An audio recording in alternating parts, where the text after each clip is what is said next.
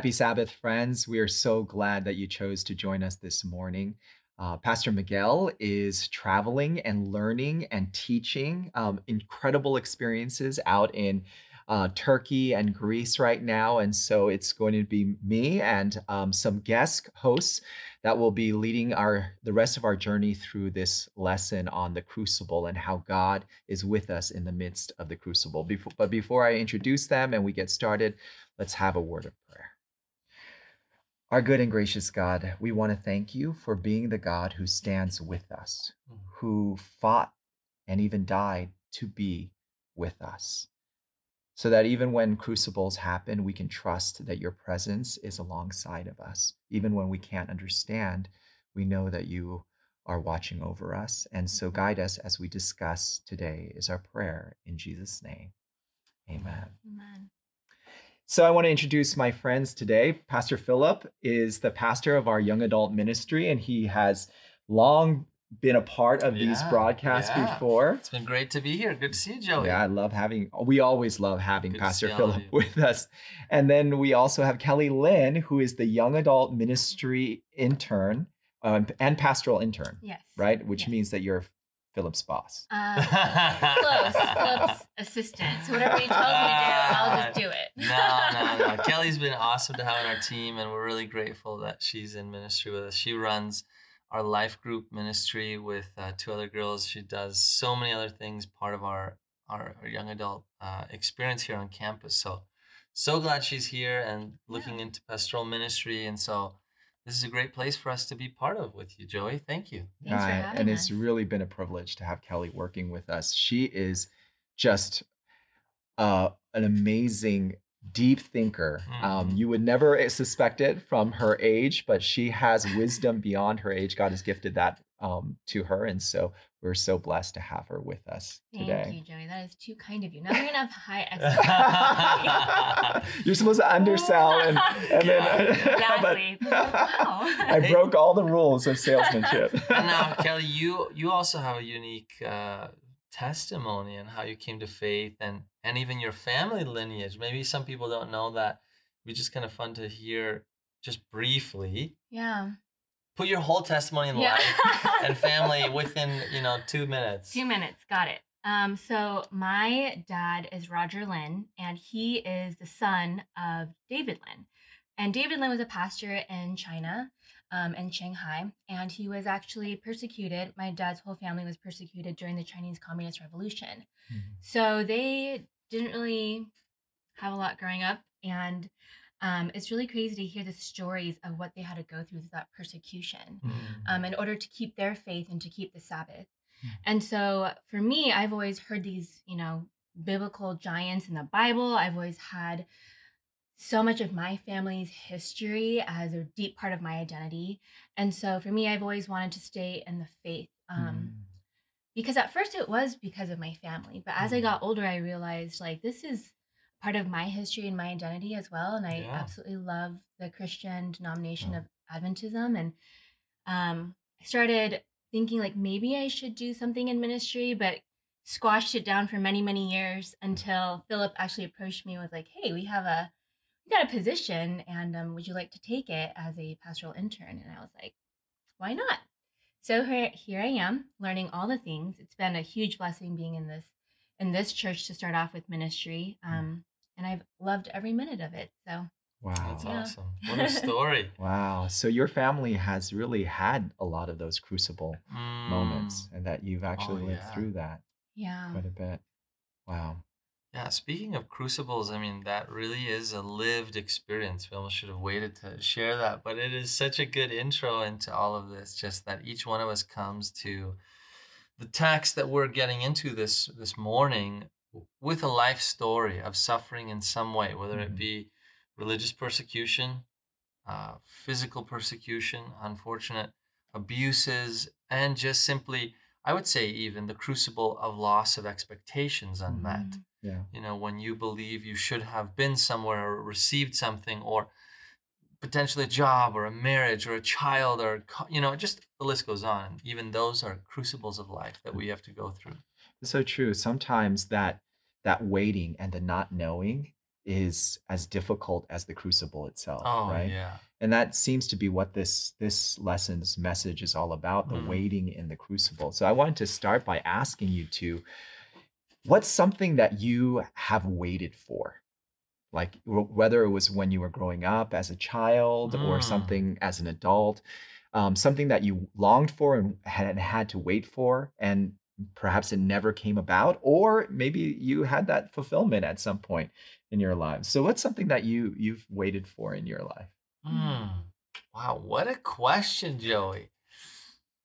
Waited for you know, when I was in in fifth grade, I I asked God a strange thing. I don't know why the Lord put it on my heart, but I asked God, "Would you make me like Moses Hmm. to help your people to freedom?" Oh wow. And and I and I was seeing as a fifth grader. fifth grader, as a fifth Wow. grader, I had this. You know, my dad grew up as a pastor. I heard all these spiritual motifs. Yeah. And I remember praying that prayer. We were there in Ohio, and I remember being in my bed. And I don't know, it was surrounding part of my grandmother passing away, and and there was just struggle uh, that I sensed with that loss. And then I was experiencing some things at school and seeing different kids and and the and the issues they were facing. And I just prayed, God, help me to be like Moses Wow. to help your people walk into freedom from the captivity of various things they're struggling with in their life. I don't know if I would say I have arrived. I'm I'm doing but I know that God has given me over the years as I've now looked back on my life as a child that ability to help people kind of enter into that. So it's something I didn't know what I was even asking for, Yeah. but years later i've gotten to experience that in some way as a pastor now helping people and then sometime as a chaplain. Um, and and it's a beautiful thing to finally come into the realization of something that you've pleaded with god for whether Mm. it be an innocent child's request or you know as an adult god give me this please i need this you know? Um but yeah that that's something that just kind of hit me i don't know why that hit me at first but that was something that i i prayed for Wow. Really wholesome. I know it really is. Wow. When you first said that you prayed to be like Moses, I was thinking, did he want the beard? Like, Yeah. the i staff? cannot Like- shave i don't have good enough. i wouldn't have worked wow, Uh, that's yeah, yeah. powerful. Yeah. as a fifth grader, I prayed for a Corvette. So I had those too. I had those too. I had you those guys too. candy. Yeah. Every day you want candy. Yeah. Oh my goodness! Wow, no, I mean, really I prayed the cute girls would like me, Yeah. and then I'd have those nice shoes that we couldn't afford, you know. But Yeah, but this one, it was It just, just something that hit mind. me all of a sudden. I don't know why. that's powerful. Yeah, Yeah, and. God did grant the desires of your heart. Yeah, You're leading did. people to freedom every To day. help. Yeah, lead my own self out of out of captivity too at times. So it's yeah. That's powerful. Yeah. So that's one. How about you, Joey? Yeah, so that that's the my story was actually it was probably when I was third third grade. I, I prayed for a Corvette like every day. I don't know why. I was so obsessed with Corvettes. I don't. I, I think I saw a Shell commercial one. Do you guys Shell gas Yeah. station? yeah. Yeah. So my dad used to work as a mechanic in Shell. And so there was this every time I would go to his shop, there was this um, white Shell Corvette car Oh. as sort of the advertisement. And the advertisement, I still remember it. It's like this red car went into a shell and transforms to this white shell Corvette. And it stuck in my mind as something that was really cool. And so I prayed every I still have not gotten that. Ah. What about a Hot Wheel? so if anybody Hot you know what? Wheels. Hot Actually, Wheel. My parents at one point they bought me um my dad actually got me a plastic shell Corvette. Oh, yeah, it was one of my favorite toys. And then um I don't I don't remember how old I was when somebody came over and there was a little kid that was sort of obsessed with it. He was playing with it. So when he was leaving, he didn't want to let it go. Oh. So my parents told me they were like, "Joey, why don't you give that Corvette?" Oh. And so I did, but I I longed to say no. so I even Kelly. lost the Corvette. That, but I'd actually said this in a sermon one one time, and um, the next day, one of, well, the next week, one of my church members, uh, a, a ten year old, a twelve year old kid, gave me his toy Corvette oh. and so and it has doors that open and everything it was nice and uh, i still have it in my office to That's this awesome. very day That's yeah awesome. so john if you're watching thank you for that corvette I, I still treasure it so much yeah Aw. so That's so maybe god did give me the desires of my He heart did. there Yeah. It's did. actually so cute and selfless of that 12 year old. That is. yeah Wow. his willingness to give it up Wow. yeah Kelly, what about you?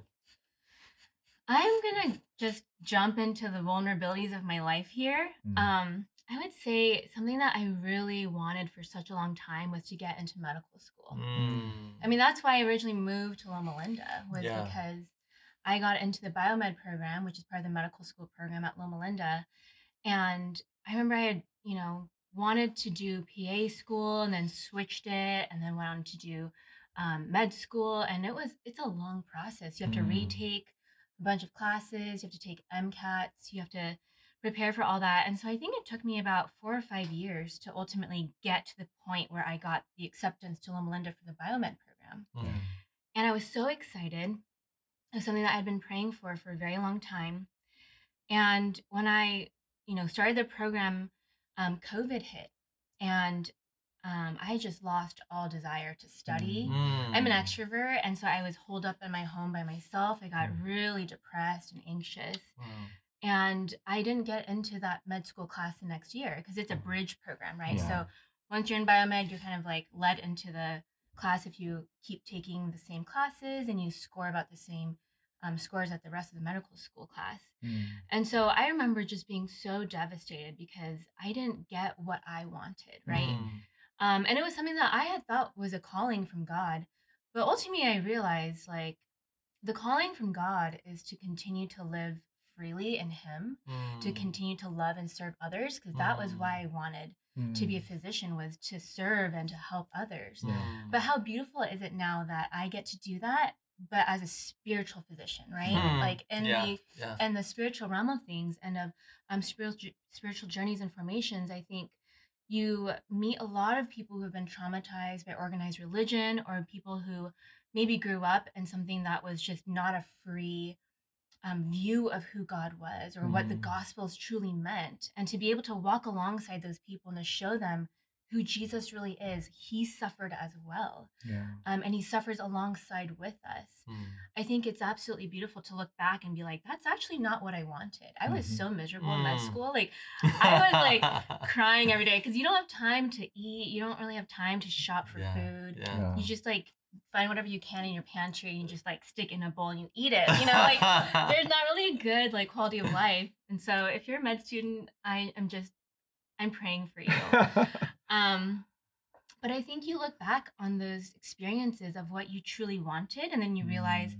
I actually didn't want what I thought I wanted. yeah Mm. Um, and God is able to show that as life progresses, as time Mm. progresses. And so I'm very thankful for that experience. And ultimately, it brought me to Loma Linda. And Mm. here I am today. So I'm very grateful for that excruciating experience.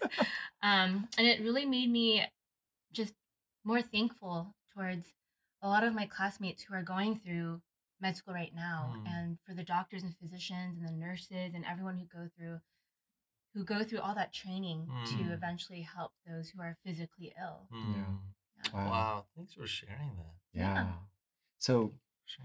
Even though in the moment it was an excruciating experience now looking back you can have a little bit of gratitude and thankfulness Mm. for that experience Mm. Yeah. um, even even though it was so challenging Mm. and so um, because it actually brought some kind of clarity for you as far as the future do you think that's why god makes us wait sometimes is to give us that kind of clarity that kind of Mm. focus about our desires like we sometimes think what we want is this Yeah. and God is saying, well, wait a little bit longer so Mm. that y- you may discover that's not actually what you want or need. Yeah. I don't know. Yeah. What do you think? I think I think that to God time isn't really time doesn't mean anything to God. Mm. I think because God created time, I think that the time constraints, limits of linear time does not apply to him. Mm.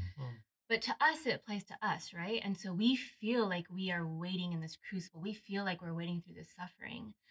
But to God, it, it doesn't mean it doesn't mean much. Time doesn't mean much to him. He can be at any place at any time in any moment. And so I think ultimately, um, if you look throughout the Bible, you see how God wants to have this relationship with people. Hmm. And so ultimately, I believe that this experience that I've had was ultimately to grow me closer to God.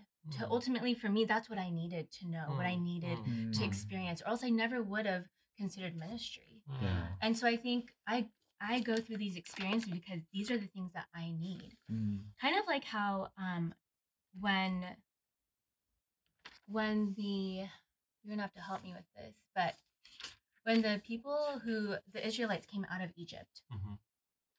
they wanted they wanted a spokesperson to Yeah. also like speak for them Mhm, mhm. when god could easily just speak to them if he wanted to or if they wanted it Right. but also they wanted like a place of worship Mm. but god was like i mean if that's what you want i'll give it to you right Mm.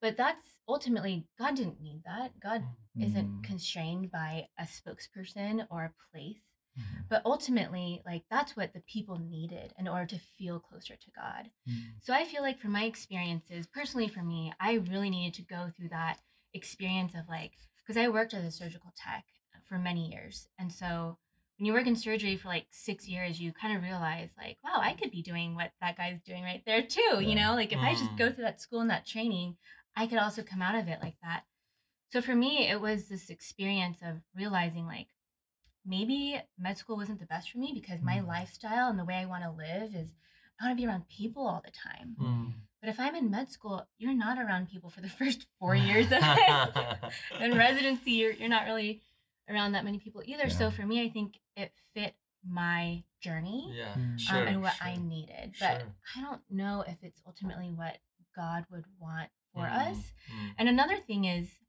Well, what God wanted for you. right Mm. Yeah. Another Yeah. thing is, is when I didn't get into that um, med school program, I remember praying, like God, if it's to take care of someone this year, maybe someone's going to get sick, Yeah. then maybe this is the right choice. Hmm. Um, and I just that was like one second of my mind, Hmm. and then I immediately just like shut down. I was just like so depressed for a few Hmm. months. But later that year, I found out that my aunt had stage four cancer Mm. Wow. and her daughters were in medical school and they couldn't take care of her for the last few months of her life and so i was able to move in with her and help you know make a little bit of food and just help out around the house Mm. um, and i think for me like i think that was healing to know that Mm. there was a need that was that needed to be filled that year Mm. and whatever that meaning was i was just glad to be able to be with my aunt before she passed away Mm. um, and I think it was a really rocky time because again, you're suffering. You're watching someone that Oh, you love suffer so much you don't understand why. Mm. Um, and especially since this aunt, she was one of the ones who was, you know, living in communist China and keeping the Sabbath. And so it was really hard to really wrap your mind around.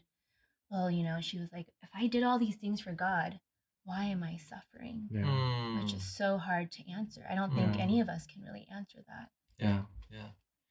Yeah. Oof, that's a heavy one. The heavy one. That's a really heavy one. I think of actually the passage here that David shares, which was actually in our lesson, Psalm Yeah. 37 7. Here, be still before the Lord and wait patiently for him. Don't fret when people succeed in their ways, when they carry out their wicked schemes. This idea that, hey, there is good happening to other people who Mhm. seem to not be in the path of God's blessing. And yet, here, Lord, I'm suffering. You're, you're on. I'm suffering, Lord. I did all of this. Mm. But I also know that scripture is very clear on hey, God's blessing, the rain falls on the good and the bad, right? That He doesn't withhold what is good. And I think that's also a really important thing on the opposite sen- sense. God is not causing evil, Mhm. hardship, suffering Right. on good and bad, but rather redeems suffering. I think that's a really important Mhm. concept to to play back once again every every once in a while in our minds when we're going through a tough time god is redeeming me Mhm. and redeeming this horrible situation through this process as joseph stated to his brothers who were very afraid that they were going to be killed once their father passed and they're like can't believe this happened to you sorry you know but don't kill us and he's like listen listen Yeah. what you intended for evil, God has used for good. This notion of redemption Yeah. of that season. And you see Joseph's story of, wow, he had a decade of needing to be patient Yeah. in his crucible. Yeah. This notion of long suffering. Wow. And even the, the Hebrew word itself, the lesson brought out, is suffering and this idea of patience tied together. It is a pain Mm. To be patient means to to to strain in a season of pain Yeah. to Wow. shake to tremble ooh Yeah. And although Ah. there is good that comes out of it, like it says in Psalm 37 and also Romans chapter 5, where it talks about how suffering produces perseverance and perseverance, character and character, Yeah. hope, there is good that seems to come out of it. There was good that came out of um, your experience, but that, you were saying, Philip, it's important to keep in mind that just because God can bring good out of suffering doesn't mean that God causes suffering Right. intentionally right to bring out some good. and i mean on this side of heaven that is the role of suffering i think Mm-hmm. god uses it as a tool Yeah. in his toolbox Yeah. not that he's again the orchestrator of that but Yeah. it is a tool that he has at his disposal in order because i like how you said it god works outside of time because he Mhm. sees hey this will shape you. How long it's going to take? I mean that might be up to you. Yeah. you know that's the thing you can fight against suffering too right? You can you can say oh i don't want to experience this and you run the other way. Yeah. but I've I've experienced in my own life in, in seasons of relational suffering, um, even professional suffering some kind when I when I walked away out of Loma Linda to go into a new field with Elena in residency, talk about medical school. Um, you know, it's it's you you have to almost dive into the darkness, which is a Mm. strange thing to say, and ask yourself, God, what do you want to do in here with me? Wow. that I would never want willingly to walk into, Yeah. that I would never choose for myself. Lord, what are you going to do in here with me? Yeah. And that's why I think time is essential, though, Mm. because you, you and I are not formed overnight as God creates with a spoken word. Yeah. Our character is formed in the crucible of time. Yeah. you know, when you experience a loss, a tra- traumatic loss, a friend of mine works with individuals who've dealt with head traumas of serious kind. You know, man, some can't talk, some are dealing with a lot of difficulty. A good church member of ours uh, back in Laguna, phenomenal gymnast, there at one of our Adventist schools, one of the pieces of equipment breaks. Mm. And she falls some 40 feet down to the ground Mm. in the beginning she could she couldn't even talk she couldn't even move Wow. but as time progressed and rehabilitation happened man this girl is doing phenomenal things she isn't back to her same self Mm. but she is so much further than than we ever thought she would be Yeah. because of the possibility of time working itself out the brain healing itself to some degree so i think while God is outside of time, I think He uses time and He uses suffering within that space, causing us to have to fall through the, the moment of this word called patience in Yeah. time. Yeah, that, that point that both of you are making that God has a different perspective of time than we do, right? Yeah, What does time mean to an eternal God versus finite humans? right. It's it's a little bit different. It reminds me of that of that story of the man who who was speaking to God and said to God, God, is it true that a million years is like one minute to you? And he said, Yeah. And so then the man said, Is it also true that a million dollars is like one penny to you? And God said, That's true. He said, Well, then, God, can I have a penny? And God says to him, Wait a minute. Ah. God has a different perspective of time than we do, right? Um, and yet, because we are in time, that time is arduous to us, especially, you know, they talk about how time is so relative, especially when you're Mm. waiting for Mm. something, Mm. when you're longing for something, it seems to slow down, right? There's times when it feels like time speeds up for us, and there's other times where it feels like it slows down for us. So when we're waiting and longing for something else, there there seems to be a slowing of time. But you're saying that God can actually use that time, that that time is necessary in order to form us. That time is an essential mm-hmm. component of forming us. Is that right? Oh yeah. I would I would agree with that. And I also I also want to just go back on the toolbox because as much as God uses time in his toolbox, when when we say that God uses suffering in his toolbox, it sounds like God is causing that pain and that suffering.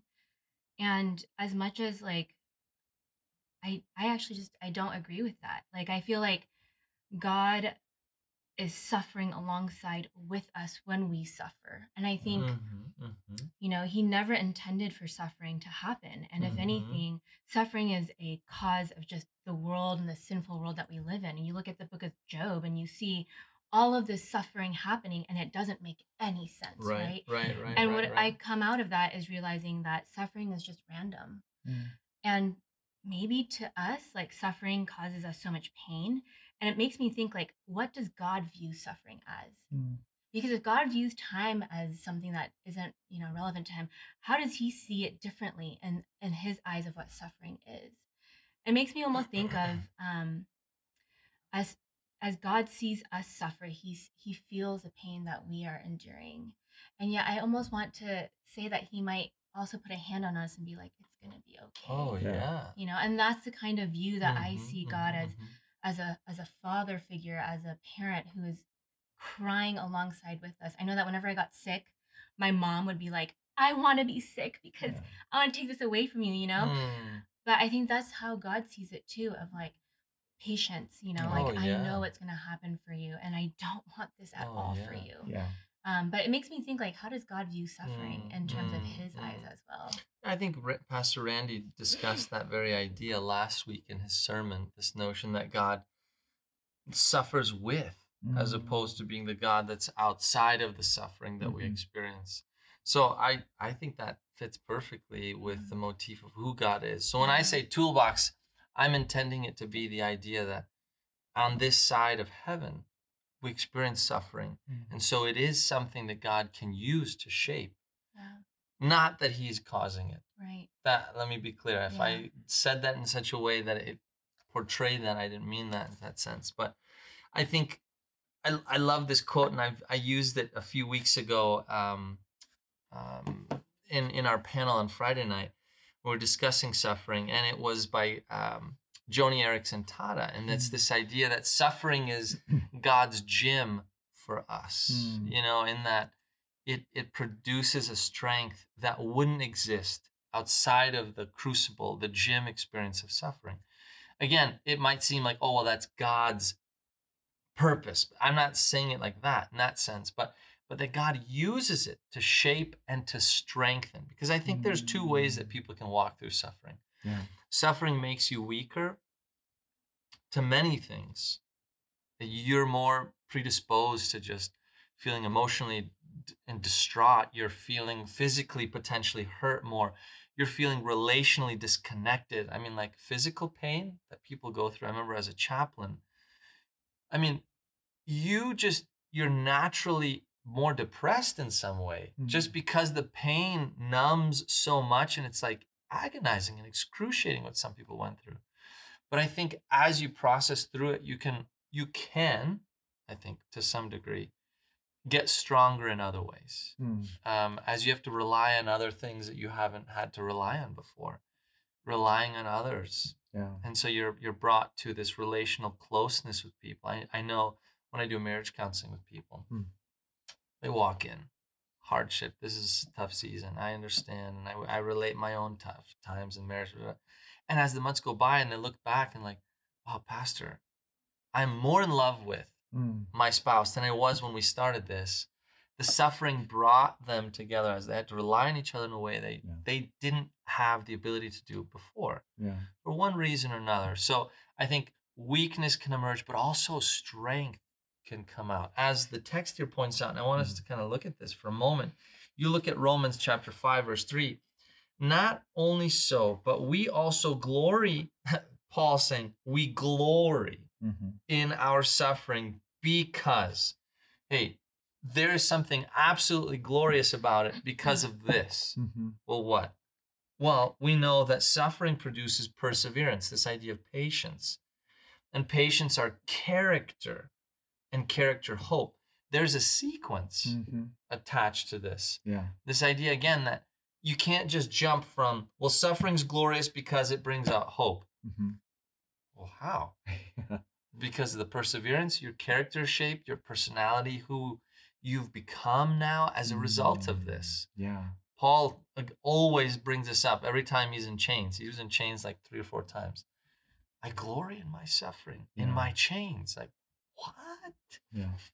Yeah. Okay. Yeah, no, you, you both are making such great points about suffering. That suffering is not um, often intended by God. He does not put us into suffering often. Um, he doesn't, especially in terrible situations. That I, I love how you said it, Kelly. Sometimes it's random. Sometimes it's because of our choices, right? We bring about Mhm. suffering to. Sometimes it's because of other people's choices. Yeah. They make choices that bring about suffering. Mhm. And then there are other instances, which I think Philip, you brought out, that God sometimes places or leads people into challenging situations, right? Mhm. Um, in, in Psalm 23, it talks about how you lead us into Mm. the valley of the shadow of death, Oh, yeah. but I will fear no evil because you are with You me. are with me. You know, it, it talks Yeah. about how the Holy Spirit led Jesus into the wilderness where he was Mm. tempted, right? Mm. So it was a challenging um, Mm. circumstance.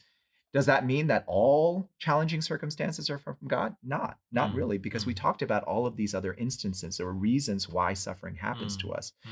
And so I think the challenge comes when we try to equate all of our suffering with just one of these categories Mm, when there are a great point. several different reasons Yeah. for our suffering. Yeah. Yeah. Scripture is full of places. If you just Google God and testing, it's all throughout Yeah. Scripture. This idea that God tests his people.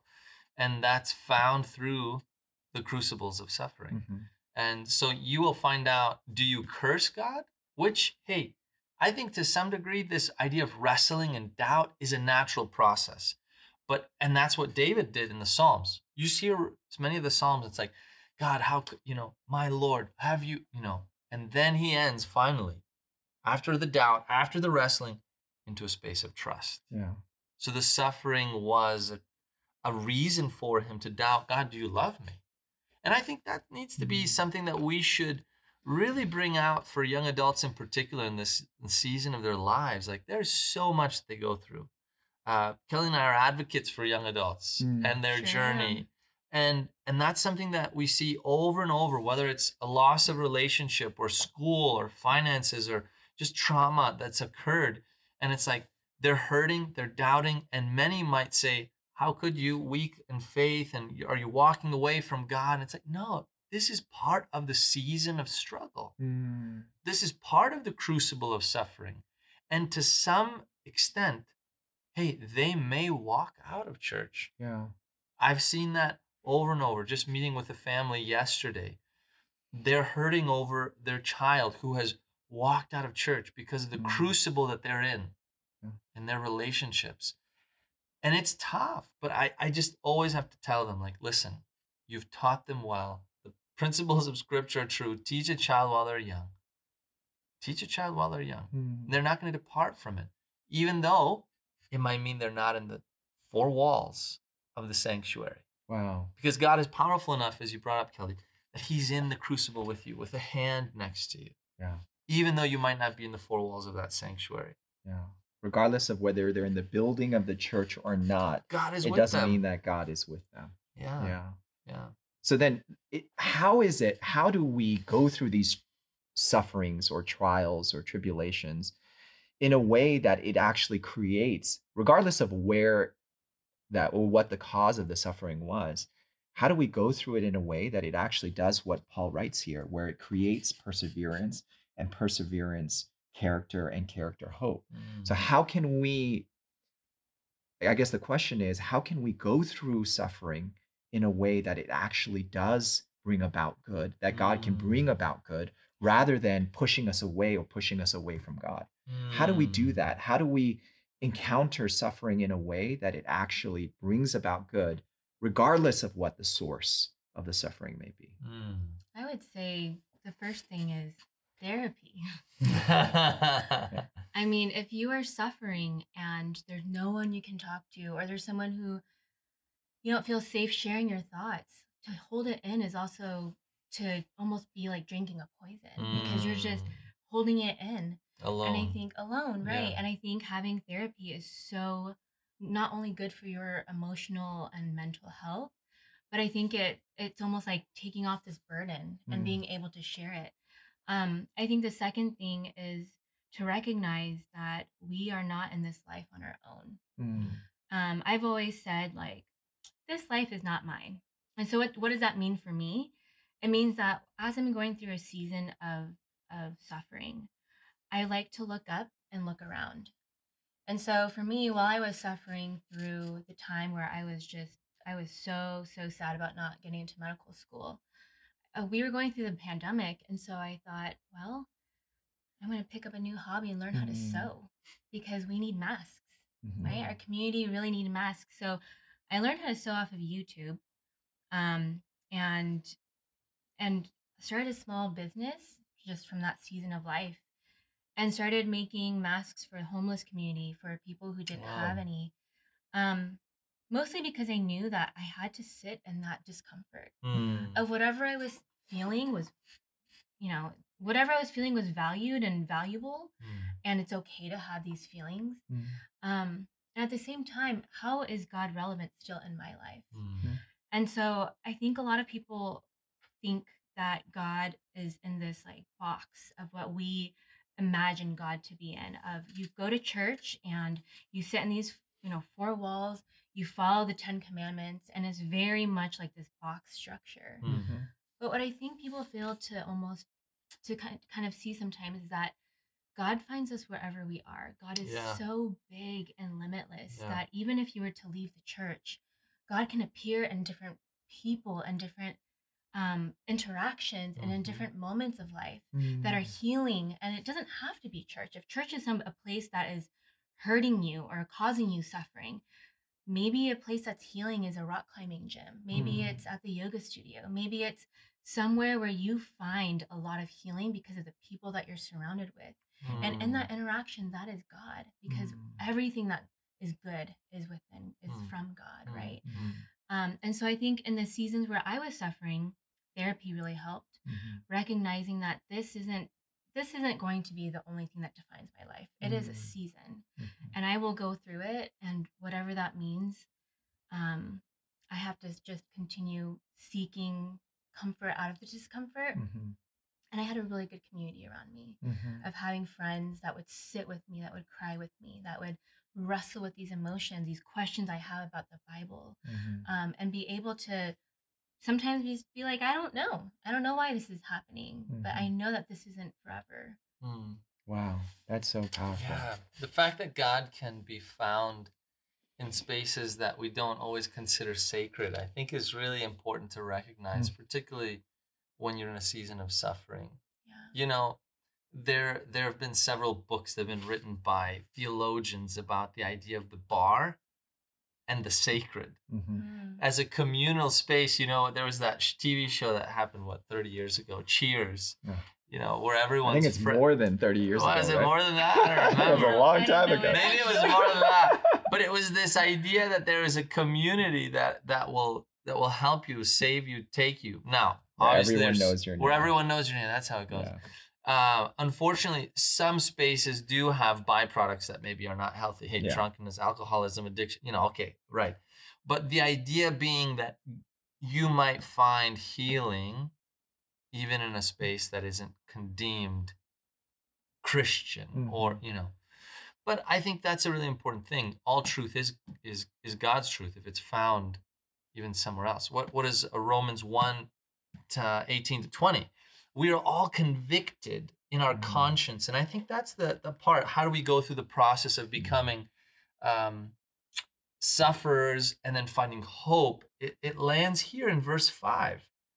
You have been poured into your hearts by the Holy Spirit. Mm. And if the Holy Spirit is leading you, He will lead you into all truth. But His truth obviously has to be in conjunction with the Scripture. And so if you're Mm. being brought into a community that is leading you down bad habits and things that are contrary to the Word, hey, you need to probably check yourself in that Yeah. space. But as God is directing you, I believe the arc of your life will always lead back to Him yeah. as these young adults potentially sometimes do stray, Yeah. you know, when we believe and trust that the Holy Spirit is being poured out into their lives, I think we have to believe that God will direct them. And it Mm. might take longer than we think. Sometimes they might have to go through a season where they're nurtured outside of the church in some way and they find healing. And my prayer is that they do find their way back to church community, that, Yeah. that we do all find uh, small groups here to be a safe and meaningful space. Um, but as Kelly's bringing out, it might need to happen at times elsewhere. I don't know. What do you think, Joey? How does that all fit I- I- together on the trajectory of suffering to hope? Yeah, I love what you're saying that God is not constrained by our definitions of what is sacred and what is not, right? That God can be found everywhere. And that is that is very powerful. That's not that's we're, but to say that is not us advocating that you go to church in the bar instead of church, right? That's not Definitely that's not what we're saying. Definitely but not.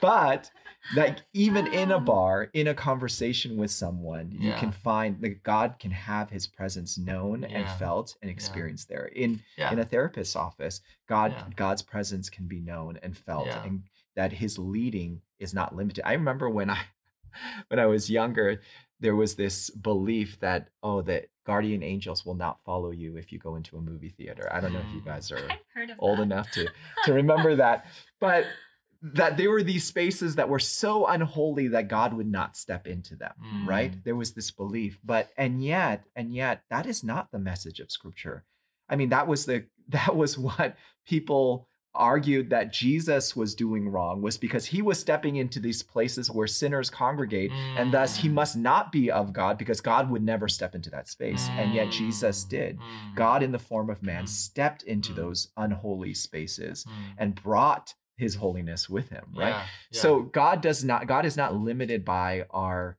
our constraints of of what um, holiness and sacredness is. Um, and so he's able to work with us through all of those things. sure. So I, I think that's so, Sure. such a powerful truth Sure, that you're bringing out sure. there. I Mm. think listen, if you're called to to ministry as Jesus is, which I believe every single one of us are, God will take you into spaces to reach people for a moment. I remember um, one young man telling me about doing street ministry, Mm. and he was in the middle of New York City up at 2 a.m. with a group of other guys whose purpose being there were to be missionaries on the street Mm. and they said, Philip, we've seen all kinds of things. We've talked with all kinds of people. We've been to places we never thought we'd ever walk into, all because we wanted to reach someone for the gospel, helping people find a, addiction recovery, helping prostitutes literally get Mhm. off the street. Literally, they got into altercations with pimps that were trying to take the women. And I mean, they got the police involved. They shared the gospel in the subways. I mean, it was like, wow. But they were mission minded Mhm. even though they had to kind of suffer a little bit with people, their focus was to reach someone for the kingdom. Yeah. And and so I think when we go back to the idea of suffering, when the Holy Spirit's leading your life, you will walk into spaces and places that will be very challenging to others. But God has given you that task to stay mission minded into that space. And sometimes it might be to walk through a journey of suffering.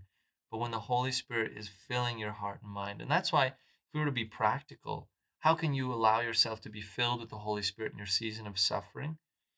The word is obviously one of the most powerful ways. Like Mm. sitting in the book of Psalms, going to an Ecclesiastes, Mhm. going into the book of Lamentations. Uh, Pastor Austin, who was on our team, he would always tell us, we don't know how to lament as a church enough. Sitting in the suffering with people, you know. Um, but that's a really beautiful place. And then Mm-hmm. I there's so many other ways. I wonder what are some practical ways you guys would add to this idea of how do you help people journey into a space where the Holy Spirit can fill them more Yeah. I, in their know, season of suffering. I think what Kelly said at the beginning was uh, was so powerful. How she talked about how um, that even in suffering, um, having that perspective, having that attitude of that God is that this is only for a season, right? That there is something on the other side of this.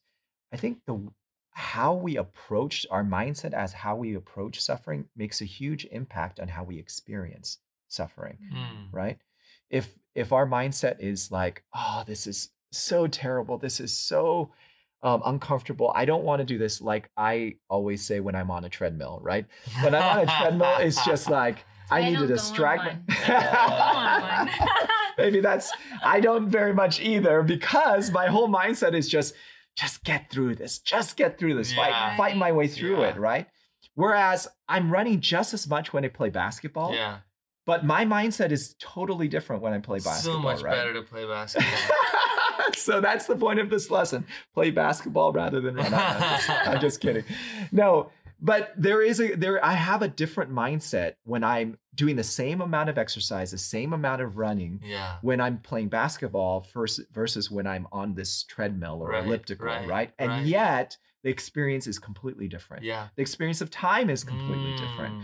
So, I, and and the writer of this lesson really points this out that our mindset when we approach suffering makes a huge difference, Mm. right? When Mm. we see the hope at the end, when we focus on the hope, when we focus on what is being grown in us, it has a much powerful, more powerful effect. and Which is why Mm. also community I think is so important because community helps us to focus on other things rather than just the suffering. That, that we can actually find moments of joy, not because of the suffering, but even in the midst of suffering, we find Mm. moments of joy. Mm. I I witnessed this at a funeral that I attended recently. That it was it was a very it was a huge loss to our community. Um, one of our members passed away, and yet during the fellowship time afterwards, when we were in the fellowship hall together, conversing and eating together, Mm. there was laughter. Mm. Was the laughter appropriate? I think it was appropriate. Even Mm. though there was deep sadness, there was deep grief o- over the loss, the community still found moments of joy and Mm, laughter and mm, hope. And mm. so that mindset, I think, is a huge Yeah, part of how yeah. we endure in a way that it creates it Mm. creates perseverance and character Mm, and hope for mm. us. And I think I, I actually love that what you said because I think also the mental fortitude that the mental conversations that we have with ourselves during suffering is super important. Yeah. I know that some people when they suffer, they think, I deserve this. I Oh, deserve wow. to suffer. Wow. I am just I, I everything bad just happens to me. And I think these conversations that we have about ourselves are even more detrimental than the suffering in itself Mm, sometimes. Yeah. mm, Um, and I think we have to almost switch that. And when you have Mm. community, it helps you switch that as well. But mm, switch it to the idea of how does God see you? Mm. Because if God sees you as Wow. completely whole, Yeah. He doesn't see you as broken. He sees you as whole. Mm. He sees you as loved. He sees you as His child. And if He sees you like that, then how much more can we see ourselves? I think mm. we were talking about Joseph and his life. And I think a part of it, you know, I, I just think of if I was Joseph in that jail cell out of after he was um, accused by Potiphar's wife um, of, you know, trying to sleep with her.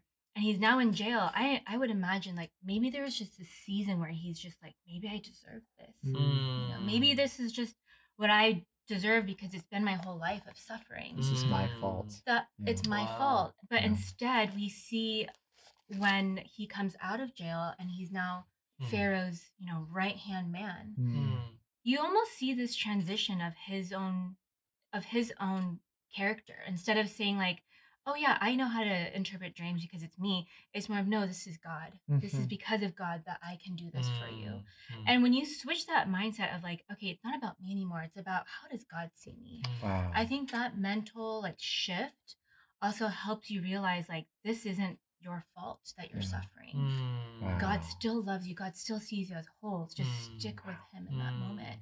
And I think also like one other thing that I was thinking of when you were talking about the um the people who are doing ministry on the streets, Mhm.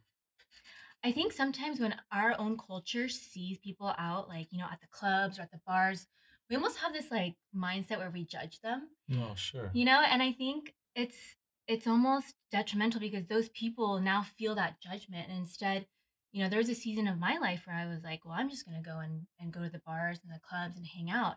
And at that time of my life, I was also working in a restaurant. Mm. So I worked at that restaurant for four years, and we'd go out with our friends every Friday night and Saturday. I was not at Vespers. You know what I mean? Like I was like, I'm out at the clubs. And um, eventually, I did decide like this isn't healthy for me, and I'm Mm. just feeling really tired, and this is Mm. this is too much. So I stopped partying, but I still hung out with that group of friends. And through that season, one girl came to me and she said, Kelly, I don't know what it is. Like it was during one of the work shifts. She's like, You're the, my only friend who knows about God, but I feel like there's something missing in my heart.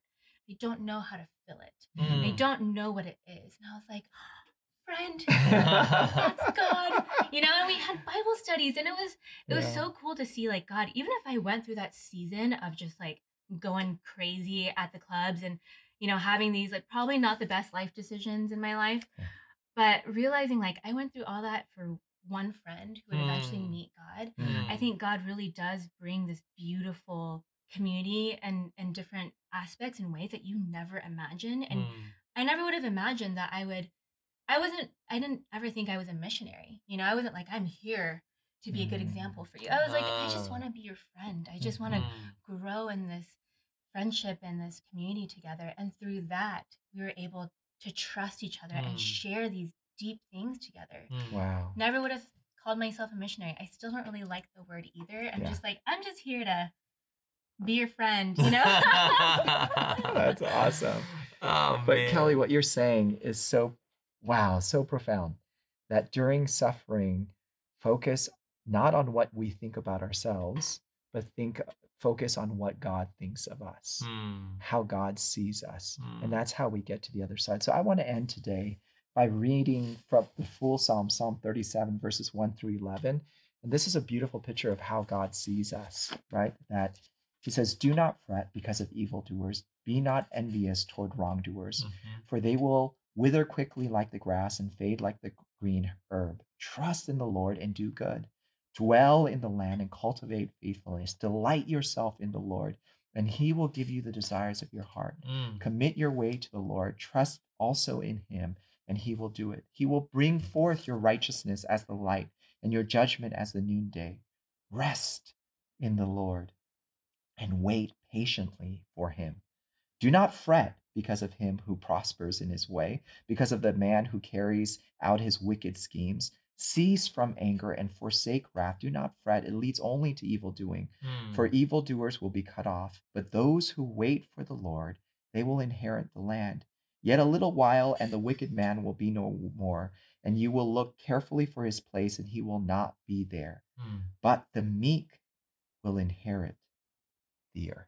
Mm. So trust God and let let God's vision of who we are lead us Mm. through suffering. Mm. Thank you so much for Mm, joining us mm. today. Pastor Philip, could you pray for us? Yeah, I'd be happy to. Amazing God, we come before you right now, Jesus, knowing that you are the God who is with us in the midst of our pain. You're the God who's seen our past mistakes and loves us still. And Lord, we just come before you as a people who are also eager for you to keep reminding us of who we really are in your sight, your children, beloved and cared for and nurtured. Father, I pray over those that are watching here this afternoon, morning, or evening when they're watching this. God, speak into the pain points of their life.